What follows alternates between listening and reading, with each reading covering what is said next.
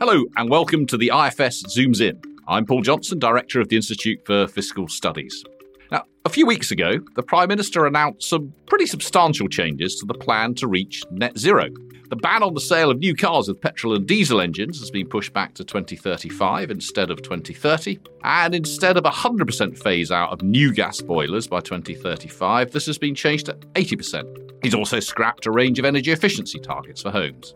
So, joining us today I'm delighted to say, and for an honest conversation about the pathway to net zero, is Chris Stark, who is Chief Executive of the Climate Change Committee, a body of which I was a member for, I think, 11 years until earlier this year. It's an independent statutory body which advises the government on climate change.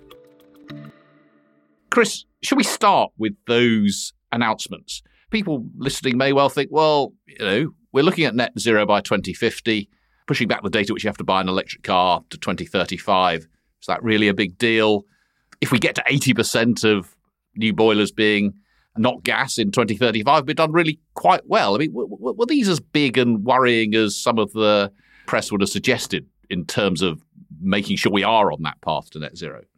Uh, so, hello, Paul. It's lovely to see you again, and um, I'm very happy to join you today and uh, and talk about something that, of course, you and I used to talk about around the committee table when you were a member of the CCC, and you will recall, um, but it's not as commonly known as perhaps it should be, that the date of net zero by 2050 is very important, but it's not the only thing that matters here. Um, in fact, what matters more is the path to net zero.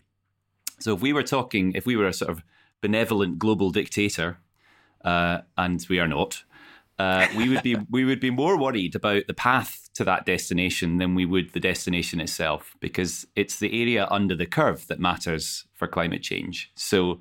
Uh, climate change is a cumulative problem. The more CO2 and other, and other greenhouse gases that we pump into the atmosphere, the warmer the planet gets. And although we need to get to net zero, net zero is just the point when that warming stops. So broadly, the same is true at UK level. And we have a, a, legal framework for tackling climate change that recognizes that. So the goal of net zero is a relatively recent goal. And you were amongst the people that uh, that acted and, and worked on the analysis that led to the setting of that target, Paul, uh, when we did that work a few years back. And although that's one of the most important and impactful pieces of work that I've ever worked on, what really matters is the fact that we then, after setting the net zero target, set an, a, a, set of other targets that guided the country towards it. Um, notably, what's called the sixth carbon budget, uh, which is one of these interim legal targets that has the same status under law as the as the 2050 goal does. Um, and that, that for me is the thing that really matters. So um, we have to get ourselves on a path to achieving net zero by 2050, and we have to do so in such a way that we cut emissions as quickly as we can. And that's broadly what the Climate Change Act sets out. And I think it's in that frame and that context that you have to consider what the Prime Minister said a couple of weeks ago, because he made great fanfare of the fact that he was changing the approach to net zero. And he talked a lot about net zero itself. He talked rather less about that path to net zero and the interim targets that have, again, the same legal status in law. And I, I think, in, for me at least, and I'm interested in your view too on this, Paul, I think we should make a distinction between policy and politics because I think those two things are different, and particularly, uh, you know, when when we think about what he actually said, because when you when you look at the substance of what he announced in in Downing Street, again with great fanfare, with the new Conservative Party slogan on the front of his lectern, what he announced didn't amount to that much because he talked about a change in uh, the dates by which we stopped selling uh, various boilers. Uh, notably, in 2026, we were planning to have a point when we stopped installing oil boilers in uh, off gas grid uh, houses.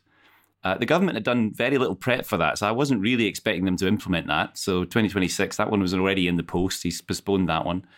Um, he's made a change to this date in the future uh, when uh, we are, are, due to stop installing gas boilers. He's, he's a slightly perplexing policy of saying only 80% of properties need to have uh, a, a, change there.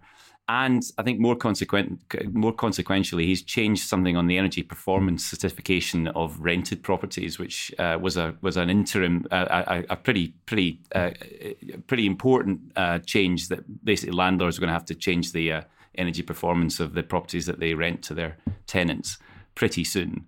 And he's moved that back as well. And he did various things. Probably the most notable thing was this EV thing, this electric vehicles target that you mentioned. Um, he's moved that from the Boris Johnson 2030 date. That was the date by which we were going to stop selling conventional petrol and diesel cars and vans. And he's pushed that back to 2035, which is more in line with most countries in Europe. Some of them actually are still around that 2030 date. But actually, we weren't expecting many electric car, and many petrol or diesel cars to be sold from 2030 onwards because uh, although you could still have hybrids under the old uh, targets, we think the economics of hybrids uh, are just not as good as electric cars, and that's basically still the case. So we think that by 2030 we will have most people buying electric cars anyway, the vast majority. So actually, in con- when you look at what he announced, the actual shift that he's moved and he's made in policy terms is not that great. Um, but he gave the impression of an enormous shift, and that's where the politics comes in. And I can tell you from uh, my discussions with people outside of the UK, that's what people have noticed. And I can tell you equally from people working in business in the private sector who were gearing up to deliver a lot of this stuff, they have also noticed this big political shift. And I think that is what matters. That is really the consequential thing. Um, we still have, back to the interim targets, a hell of a lot of policy to make to come if we're going to hit these targets. And that policy must now be made in a very different politics. And it's going to be more difficult. And that's my biggest worry, actually, is not the substance of what he announced at the lectern in Downing Street. It's the fact that the stuff that needs to come next. And, you know, he acknowledged that there is more to come. We have been very clear that there is a lot more that is needed to come if we're going to hit these legal targets.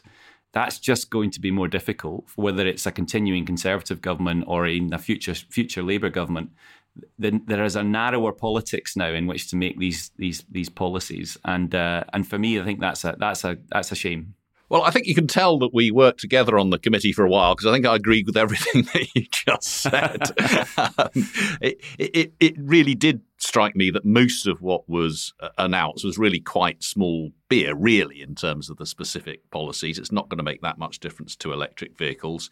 If we can get to 80% of um, gas boilers, new, new boilers being non gas by 2035, it's not far off 100%. And frankly, we'd be doing pretty well. And we might talk about some of the policy that's required to achieve even that. But as you say, the um, the sense given was not just one of a different politics, but also one of greater uncertainty, I guess, um, which I think is one of the key concerns about the uh, the path from here when you've got a prime minister who changes things um, by announcement um, almost on a whim uh, then of course that can happen again and again. And exactly as you describe, it puts some uncertainty in the minds of the businesses and households and so on who might need to change in order to achieve these things.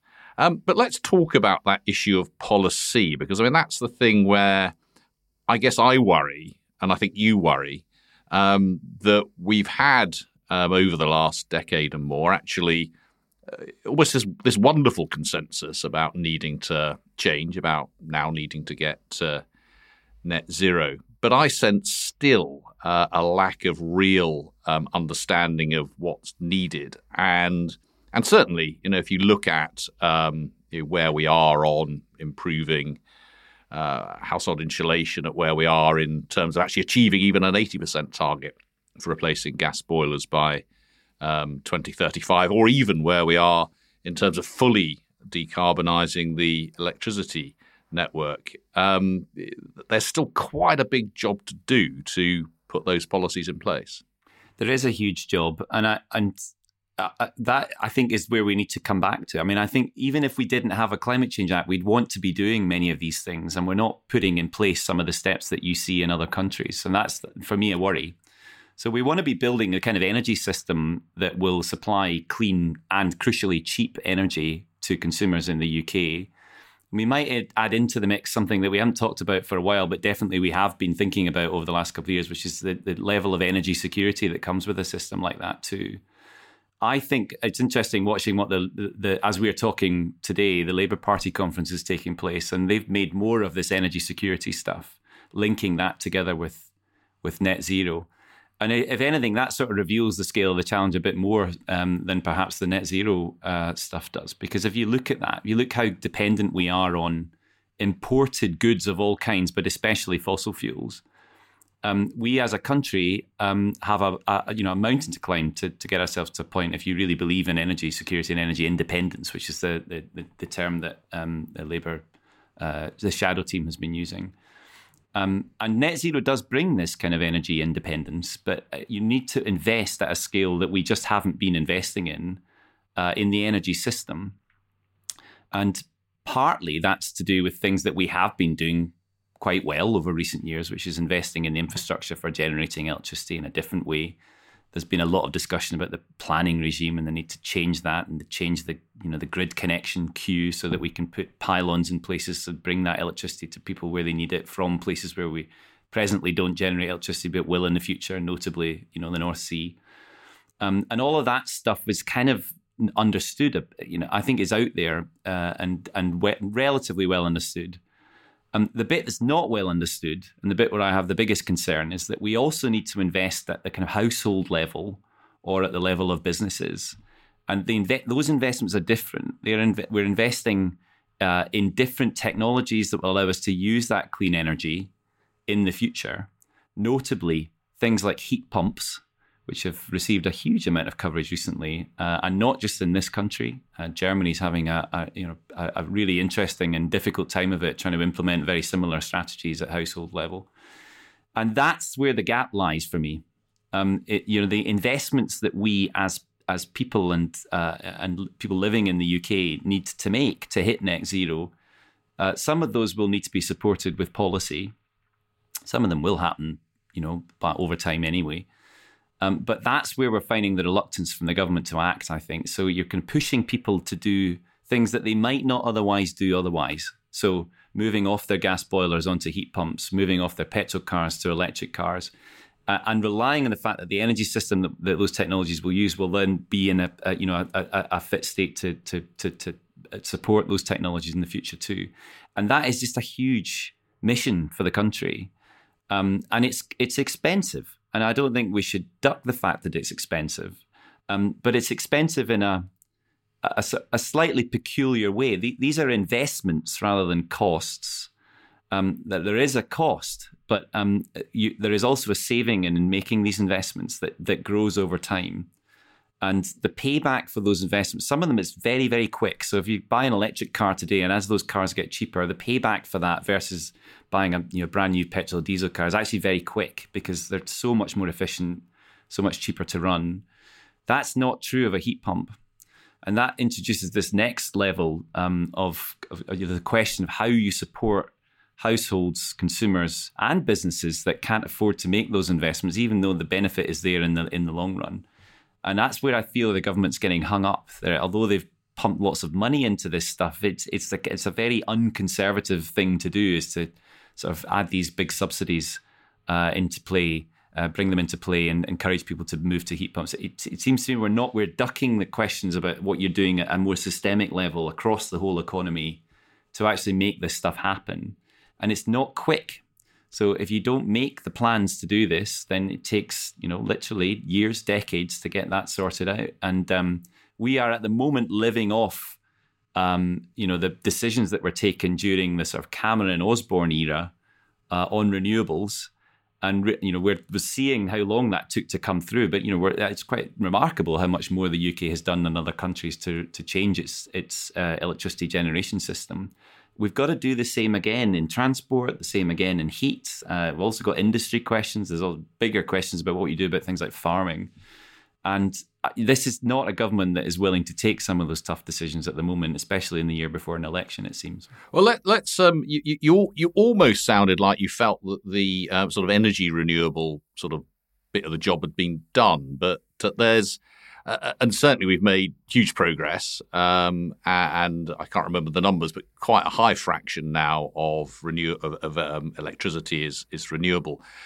But I'm not sure I think there is still an awful lot to do, isn't there? I mean, both because we'll need a lot more, we'll need a lot more electricity in the future because we're going to be charging our cars and, and using them for heat pumps and so on.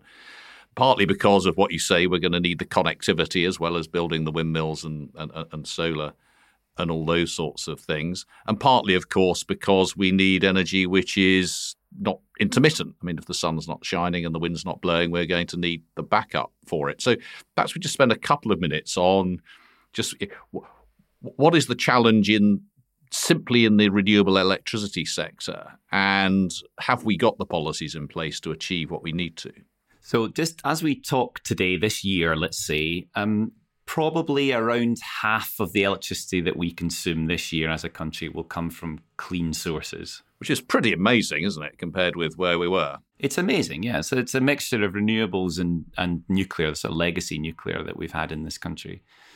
And, you know, we should pause on that and just remark on how how you good that is. Um, now, we we in the CCC have long said we could have gone even faster on this, but you can look around the world and you won't find many other major economies that have pulled that off.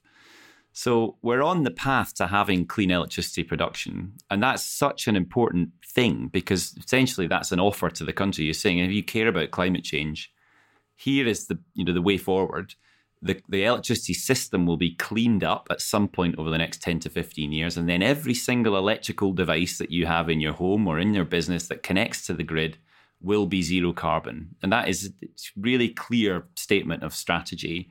And actually, since we've had the Climate Change Act in this country since 2008, my institution, the CCC, has been advocating that strategy throughout. And that's it's it's great. So we're on the way to that. But we've achieved that largely by closing coal-fired power plants, um, the kind of dirtiest form of electricity generation. There was a point when the electricity sector was the dirtiest of the industrial sectors that we have in the UK, and it's now not the case. We've got other sectors. Transport is actually the biggest source of emissions, and then after that, it's industry.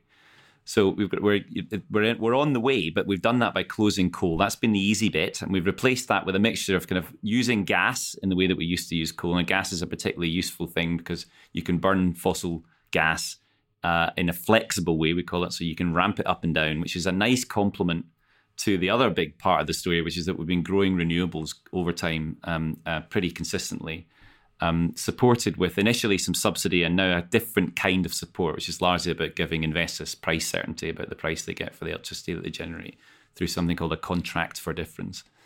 And all of that has been a huge policy adventure for the UK, which we've led the way on. Other countries in the world are basically copying that that blueprint for how you decarbonize the, the power system. But that that where we are today isn't is is only half the job. So we've got broadly got we've got two things to do overall. We've got to grow the amount of clean electricity production that we have in the UK, and that's a mixture of nuclear and renewables, particularly offshore wind. There's also onshore wind and solar in there, but really the bulk of it is offshore wind. Um, and we'll do that through something called the contract for difference thing I've talked about. We do that basically through an annual auction. And one of the first things to say on this is that the last time we held one of those annual auctions, it failed when it comes to offshore wind. We didn't get any bids at all from offshore wind because the government ha- held the price at a level that basically the developers felt they couldn't develop at. And they did that in a, basically a game of brinkmanship to say how low the price could go with offshore wind. And the developers said it's actually we've seen huge increase in the costs of, of building these wind farms, and we can't live with a price at that level. So that when the next auction comes around next year, that's going to be one of the things to watch. Is at what price does it clear, if it clears at all, for for the next round of offshore wind? So that's the first thing really is to, to watch that very closely. But task one grow the amount of clean electricity production that there is in the UK. Task two is the thing I don't think gets enough attention at all, which is that story of gas. So at the moment, we use gas very flexibly across the UK. There's about 30 places where we burn gas to generate electricity, and it's enormously helpful to have that because, and the wind stops blowing and the sun stops shining, we can ramp up the gas production uh, and we have enough electricity to get by. We've got to decarbonize that too. So when you look at that challenge, that's not getting enough attention at all actually that's the way to go quicker on this path to fully decarbonized power. We've got to look at those 30 places where we generate electricity. It's about 30. Probably what we need to do, and this is rule of thumb stuff, 10 of those places we need to close because they're older plants and we don't need them anymore. 10 we keep because it's really important to have sort of reserve capacity that's there when the wind really doesn't blow for long periods. And it's still okay to burn fossil fuels for short periods to allow us to have that sort of energy security. But 10 of them we've got to decarbonize. And that's 10 places where we've got to generate electricity in a different way, probably with hydrogen, uh, in the same way we burn hydrogen, in the same way we presently burn natural gas, or continuing to burn natural gas but having carbon capture on the chimney somewhere.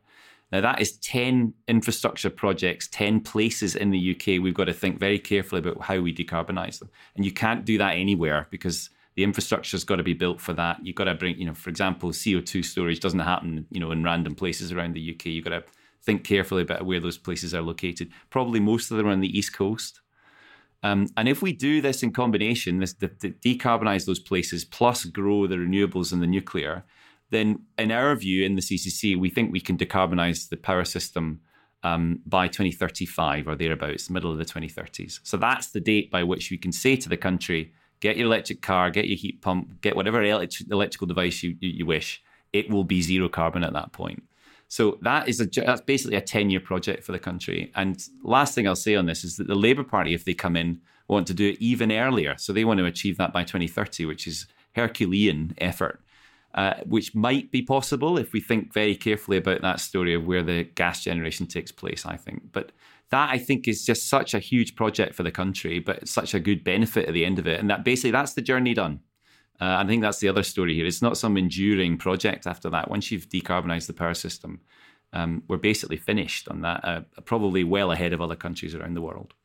But as you say, it is a is a huge task. You've, I mean, let, us not get into a long discussion about nuclear here, but you have mentioned it a couple of times, and it's too late now to get any to start any new nuclear plants for 2030. Just about might get there for 2035, but the, these are decisions we need to make really pretty sharpish. Yeah, we should have um, the big new nuclear plant in Somerset, Hinkley Point C. So that's that. So Hinkley Point should should come on before 2035. I believe. At least I really hope it does because we're relying on it. But all the new nuclear that has been announced in various shapes and forms by governments over the last five to ten years, that's after that date.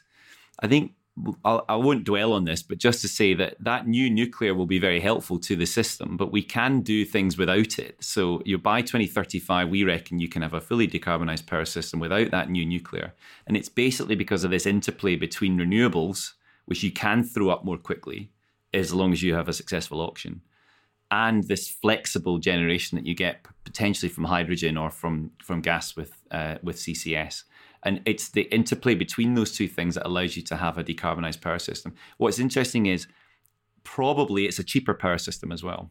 So, you know, renewables are very cheap because the fuel for it is free essentially, wind or or or or, or the sun. And, and and although you are using this complement of a quite an expensive flexible generation to go with it, you're not doing that all the time. So you know that you're only using that expensive uh, that expensive stuff uh, you know fairly infrequently because as we build out the renewable system more and more of the time we can rely solely on renewables. So that's quite exciting.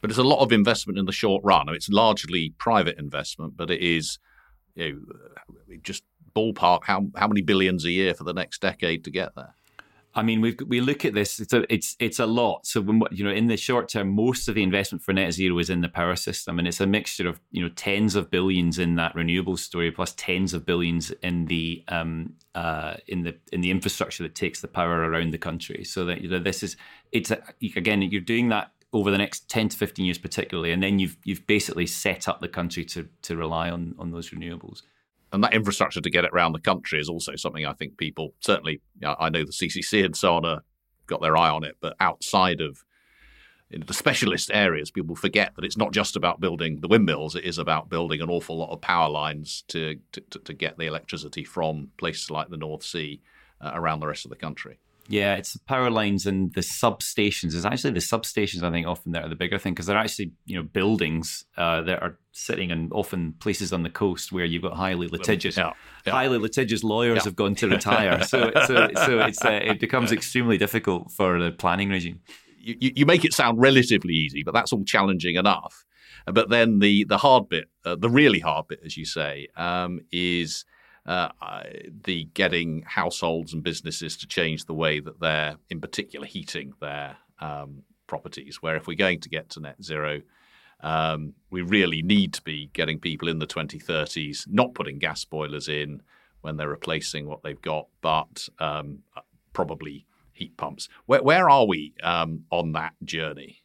Yeah, we're not doing very well on that, really. I mean, I think that's the best way to put it. Um, we are in the midst, I think, of a, a, a moment where I hope we will pick up the pace on heat pumps, certainly. So heat. Let's just talk about heat pumps. There, there are technology that's taken on slightly mythical status recently, as uh, on, and part, remarkably become part of the sort of culture wars around around a lot of this. But they're just a very sensible way of bringing heat into buildings, and la- basically they, they they do so by taking a unit of electricity and then using that unit of electricity in combination with the heat that's outside in the either in the air or in the ground or sometimes in water and using that electricity basically to kind of concentrate the heat and bring it into the home means you get fantastically efficient uh, source of heat within homes. And that's all a heat pump is. It's a bit like an air conditioning unit. Um, and you find them in other countries, they are the dominant source of heat. If you go to New Zealand, for example, 90% plus of homes are heated with heat pumps. They, they don't even talk about them as heat pumps because they're basically air conditioning systems. Um, we haven't made that journey, so we rely on gas mainly. Eighty plus, eighty percent plus of the of homes in the UK rely on gas boilers at the moment. And gas boilers are particularly useful in the UK because we're quite an old building stock, quite a kind of leaky building stock, not a very energy efficient building stock. And we also have weather that fluctuates quite a lot. So gas boiler is very helpful because you can heat up very quickly a, a property um, uh, with uh, with the radiators that almost everyone listening to this will have. Um, and we've got to replace that with something new. So we're not very far down that journey at the moment. Um, and heat pumps are only one of the technologies. I think it's important to say this that will deliver that outcome that we need. We think we think in the CCC that they are definitely the best technology for off gas grid properties. So those properties that probably have an oil boiler at the moment, we can relatively economically replace that oil boiler with a with a heat pump now, and everyone has an electrical connection in their home already. So that's quite a good uh, a, a, good a good technology uh, to to roll out. And we don't need to bring out we don't need to pull out anyone's oil, oil boiler. It's basically at the end of its useful life. You would replace it with a heat pump, and if you're if you're not in a you know an urban conurbation, that's a relatively simple thing to do. So the government basically agrees with us on that. The bigger question is what you do in towns and cities, and heat pumps definitely will play a role in that. So you, we may have seen that some of the big um, energy providers, uh, OVO and Octopus, are the, the, the two principal ones uh, that have been trying to develop a more of a consumer offer around heat pumps.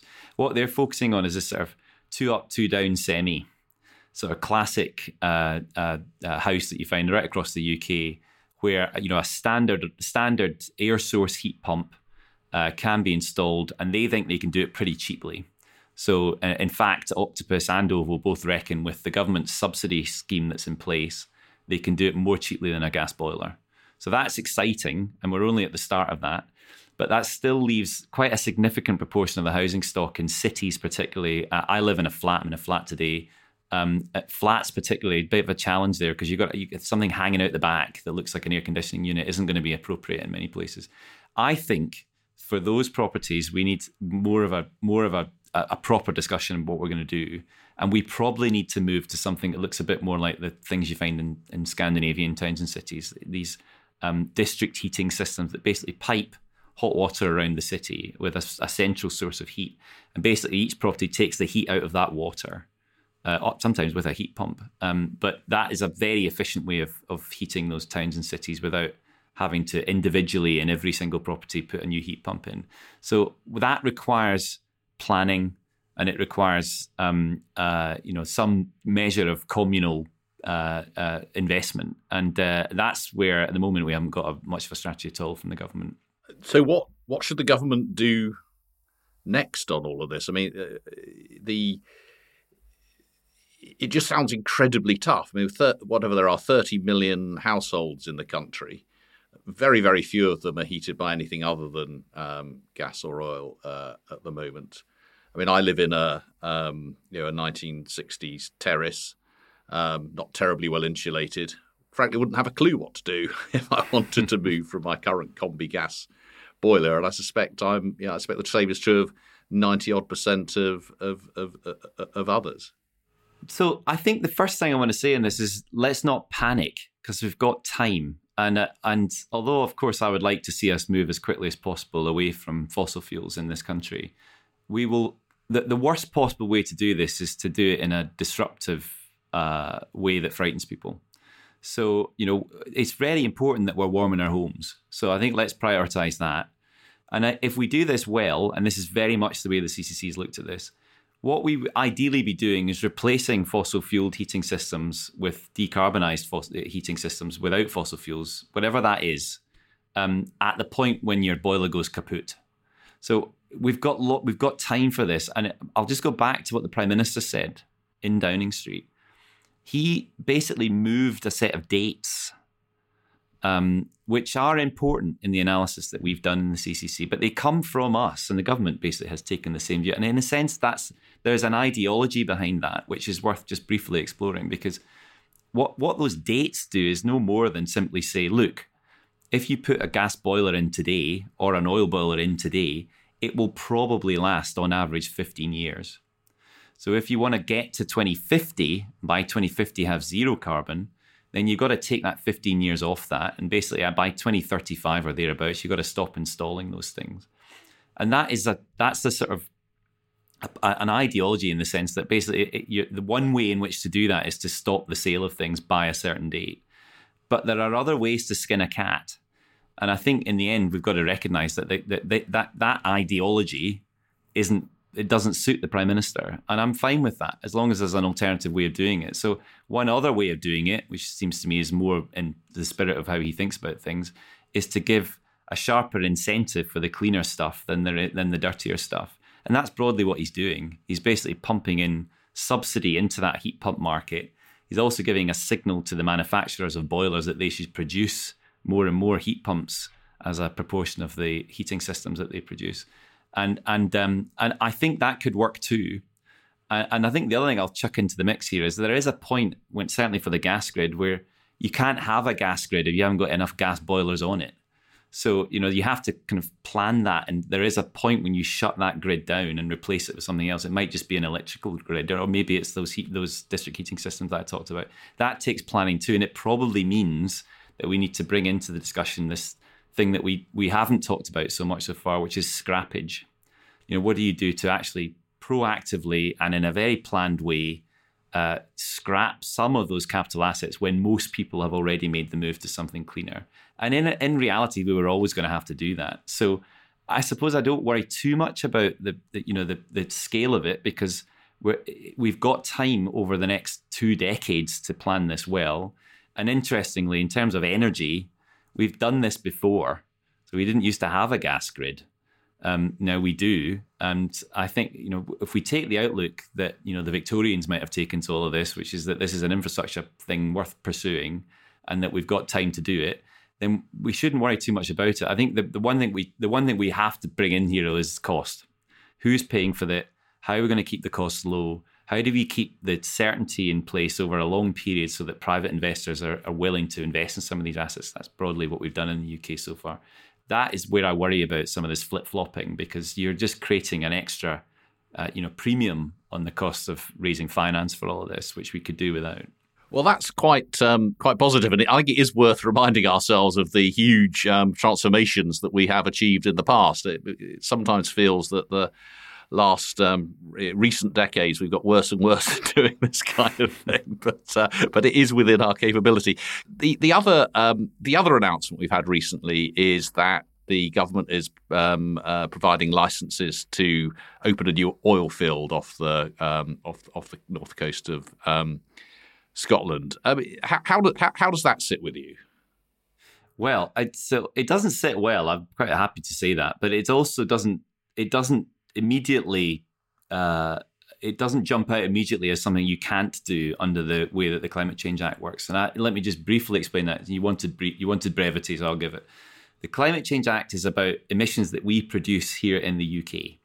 So it's about it's a sort of it's a burn it question. So where are you burning those fossil fuels is what the Climate Change Act's looking at, and we call that production emissions. Uh, what's the discussion of, of Rosebank, which is this brand new oil field to the to the west of Shetland, is is is is a is a produce it question rather than a burn it question. So there is room in the carbon budgets, as they're called, these legal targets, for new oil fields, because the bit that the carbon budgets measure is the emissions that come with the production of the oil in the first place. There are emissions that come with that, notably from things like venting and, and flaring. Uh, we can accommodate that in those carbon budgets. So there is a world where we meet our targets and we have new oil fields. And that's the world that the Prime Minister seems to be pushing us toward. My concern, the bigger concern, is that is not so much the, the carbon budgets. Basically, if you have more emissions from oil production in Shetland, then you just got to work harder in another sector of the economy to accommodate those emissions. The bigger question is what's the world doing with all this? Because we know that the, the world's temperature is being impacted by the fossil fuels that we bring out the ground and burn. And what we know of global oil and gas reserves is that there's too much. Too much. It's too much for the carbon for the for the temperature targets that were set in Paris. And basically, we're not helping on that front. Um, but I have to acknowledge that there's a legitimate energy security concern here in a world where you've got what fossil fuels being weaponized by uh, by Putin. Um, there is a legitimate concern about that. These kind of geopolitical concerns should be a factor. I think when you think in those terms, the second question you might ask is not so much about the emissions, but how do UK consumers benefit from that new oil and gas that's being exploited? And here it's less clear that they do. So there's a tax return, there's clearly tax benefits to bringing the stuff out of the ground, but it will be sold in a global market. Only a fraction of that oil that's produced will actually come to the UK. And I think the government needs to do more to explain that to people that you know they're doing this they're not doing this for climate reasons or for energy security reasons they're probably doing it because they want the tax revenues and the jobs that go with that um, but it's it's not so obviously true to me at least that what we're doing is guaranteeing a future supply of oil for people in the UK that need it because it's a it's a Norwegian it's Equinor a Norwegian state owned uh, oil company that's going to be uh, developing that oil and selling it so none of that came out when the uh, announcement at Rosebank came out, and we've still got hundred more of these licenses to go. So I would like to see the government present this stuff in a more straightforward way. And I suppose that's one example of the sort of bigger, very final question I wanted to ask, which is about how things are going internationally. Um, as you say, you know, we can um, we can produce all this oil, and if someone else burns it, that's not affecting our targets but obviously it's affecting the world. Uh, uh, and equally, um, one of the things that we're doing, of course, is importing stuff that has uh, you know, involved quite a lot of greenhouse gas um, emissions. And one of the you know, one of the intelligent criticisms I think of our net zero target is that it's based on emissions we produce rather than ones that we consume. And we could hit net zero while still having a really big negative effect on the planet because we're importing uh, lots of stuff that has uh, created uh, large amounts of greenhouse gases. Um, so, you know, we've we've had a long conversation about where we are in the UK and some of the challenges facing us. Um, in the last five minutes, um, uh, where, where, where's where, where's the rest of the world? Are you uh, are you reasonably confident that the rest of the world is doing what it needs to do? Are we uh, are we still leading the pack and going to be sort of stranded, as it were, with net zero whilst everyone else is still destroying the planet? No, I think there's a momentum now globally that that you can't really avoid. I mean, the, the, the reason I'm optimistic globally is about the energy transition. I'll say now, I'm less optimistic about the other big transition that we need to make, which is how we use land globally. That's not happening. So, a really, really worrying thing is that actually. But um, uh, you know, we're not seeing, for example, rainforests uh, destruction ending in the in the in the pace that we need it to, and we're definitely not seeing regrowth of what's presently agricultural land to store lots of carbon. But set that aside, the energy question looks it does look better and better each year. Um, now the UK is still amongst the leading pack because we're doing a lot on the energy transition, but again, one of the things Prime Minister said is that we are, you know, we're the we're the head of the pack. Well, we're not actually. When you look recently, in fact, Germany is well ahead of us. The pace in which they are decarbonising their energy system is faster than us. Um, other countries similarly. Globally, it's happening, and the reason it's happening is just be- is mainly because solar and wind is getting so cheap, particularly solar, and it's destroying the economics of fossil fuels. So if you can use solar, you probably should now, wherever you are in the world, even the UK we have wind as our, our dominant alternative. Uh, with a bit of nuclear in there too. The economics of renewables just gets better and better every year because you can produce these solar panels in China at fantastically lower costs than they were even sort of five, ten years ago. And I think that's inexorable now, and you can you're going to see that playing out. I think the, the bigger question is how you plan an energy system to use those uh, those sources, and that's where the action is. But we've still got a long way to go. I mean, as we talk today, we're in definitely a sort of plateau period for global emissions. Uh, in terms of emissions from the power sector, which has been the focus for so long, it might be this year that we see this is the peak year, um, and uh, it will begin. And once the decline starts, it'll pick up pace, basically, because the reason it's happening is because the fundamental economics of the alternative energy sources are so good. And the UK is seeing that, um, uh, countries in Europe are seeing that, but crucially so are other parts of the world, India, Africa, North America. It, wherever you go, you're seeing that economics now, you know, trump fossil fuels, particularly in the power sector. The next thing is the transport sector. Again, the economics of electric cars look so much better uh, than petrol and diesel cars. There's a reason why the Chinese, you know, 10, 15 years ago made a strategic, conscious decision not to build supply chains of petrol and diesel cars and move immediately to electric cars. And it's basically because they're cheaper. The electric, the production lines themselves are cheaper, uh, and the cars that they produce are cheaper to run. And they spotted that. Where you know, we are basically now in other parts of the world um, trying to trying to pick up the pace to, to to compete. So transport and power look good. Industry is the other one. Um, and in industry, we've got bigger questions because we use fossil fuels extensively for things like steel production. Uh, the chemicals industry uses a lot of fossil fuels. There's still a lot more to do there. I'm less optimistic about that because the alternatives don't look so cheap. Um, and although you can do it with hydrogen, hydrogen is a, an alternative that looks very appealing for some of those processes. It's an expensive energy source. Carbon capture is not cheaper than not carbon capture. So some of that stuff is still to come, I think. But it feels to me like things are moving in the right direction. The, the, the problem with climate change is you're against the clock. And it's this cumulative problem that every year we keep pumping the stuff into the atmosphere, the, the problem gets worse. And that doesn't stop until globally we get to net zero CO2 and we're we're still miles off that. So, uh, you know, I think that, that what we're going to see, sadly, I don't want to end on a negative point, but we're in a, a pretty amazing period now. The September we've just had is the warmest September that we've ever recorded. It's off the scale when you look at the temperatures, way beyond anything that um, some of the scientists who look at this look at this were expecting. Um, I'm afraid it's just another example of climate change now properly taking hold. And what comes with those hot temperatures, these very destructive events, flooding, bigger storms, droughts, uh, that stuff is, I'm afraid, it's not going away. And most of us, we went on holiday this year, probably had some sort of experience that we wouldn't have had, say, 20, 20 years ago, 30 years ago, if you'd gone on holiday. So uh, that's that's those two stories and narratives are competing now. You know, how quickly can we go in the energy transition, uh, and how how quickly will climate change itself take hold? And uh, I don't know where that ends. Actually, it's um, it's it's it's pretty worrying, I think. But the energy transition, let's end in the positive. It looks good. It was so positive until that last uh, that that last uh, bring us down to earth with a bump, as you say, the, the the hottest September on record by a mile. I mean, it was extraordinary, wasn't it? It was just way outside of anything experienced um, before, which is, is potentially a really worrying sign for the future. And, uh, you know, and, and, but but also you know extraordinary reminder of why you know everything that you you at the CCC are doing is so important, and why um, you know having that organisation to hold the government's um, feet to the fire on this is is so incredibly uh, incredibly important. I think anyone who's listened to this will know that in, in you, Chris, they're in they're in good hands. Um, so thank you, thank you, Chris. Thank you, everyone, for listening um, to this episode of the IFS Zooms In. To see more of our work, do visit www.ifs.org.uk. And if you want to, to further support us, do consider becoming a member for as little as £10 a month. You can find out more in the episode description. We'll see you next time.